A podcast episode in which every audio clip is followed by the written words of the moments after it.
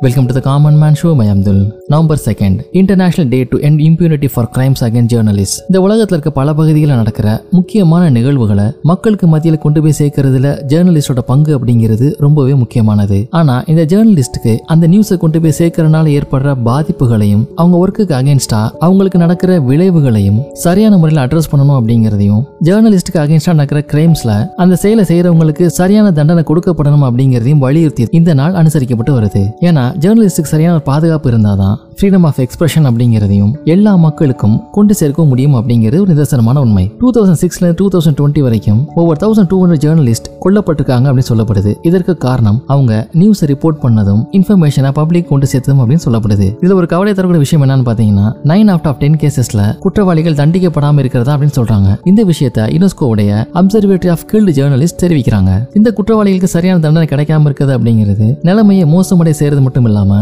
law and judicial systems break down ஆகிறதுக்கும் ஒரு வழிவகையாக இருக்கு. ஜேர்னலிஸ்ட் கொல்லப்படுறது அப்படிங்கிறது மீடியா சென்சர்ஷிப்பில் ஒரு எக்ஸ்ட்ரீமான ஃபார்மாக இருந்தாலும் ஜேர்னலிஸ்ட் இன்னும் பல இன்னல்களையும் சந்திக்கிறாங்க.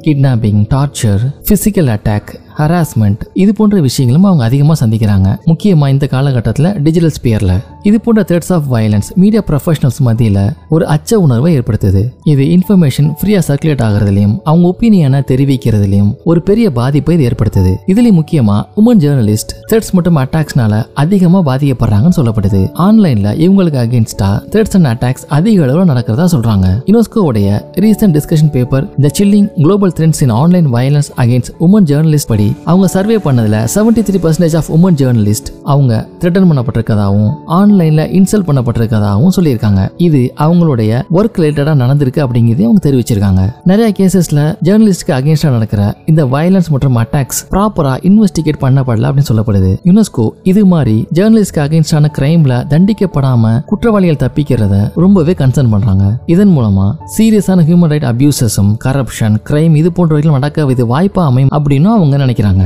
இன்னொரு பக்கம் பாத்தீங்கன்னா ஜஸ்டிஸ் சிஸ்டம் இது போன்ற த்ரெட்ஸை விகரஸா இன்வெஸ்டிகேட் பண்றாங்க.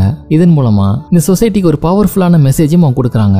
அதாவது ஜேர்னலிஸ்ட்க்கு அகைன்ஸ்டான எந்த விதமான அட்டாக்கையும் இந்த சொசைட்டி டாலரேட் பண்ணிக்காது அப்படின்னும் எல்லாத்துக்குமே ஃப்ரீடம் ஆஃப் எக்ஸ்பிரஷன் அப்படிங்கிற ஒரு ரைட் இருக்கு அப்படின்னும் இதன் மூலமா அவங்க வலியுறுத்துறாங்க. ஒவ்வொரு வருஷமும் ஒரு டிஃப்ரெண்ட் தீம்ல இந்த நாள் அனுசரிக்கப்பட்டு வருது. இந்த நாள் அனுசரிக்கிறது மூலமா யுனைடெட் நேஷன் ஜெனரல் அசம்பிளி அதோட மெம்பர் ஸ்டேட்ஸை ஜேர்னலிஸ்ட் மற்றும் மீடியா ஒர்க்கர்ஸ்க்கு அகைன்ஸ்டான வயலன்ஸை ப்ரிவென்ட் பண்றதுக்காக வலியுறுத்துறாங்க. இதே போல இன்னும் ஒரு இன்ட்ரெஸ்டிங் எபிசோட உங்களை மீட் பண்றாங்க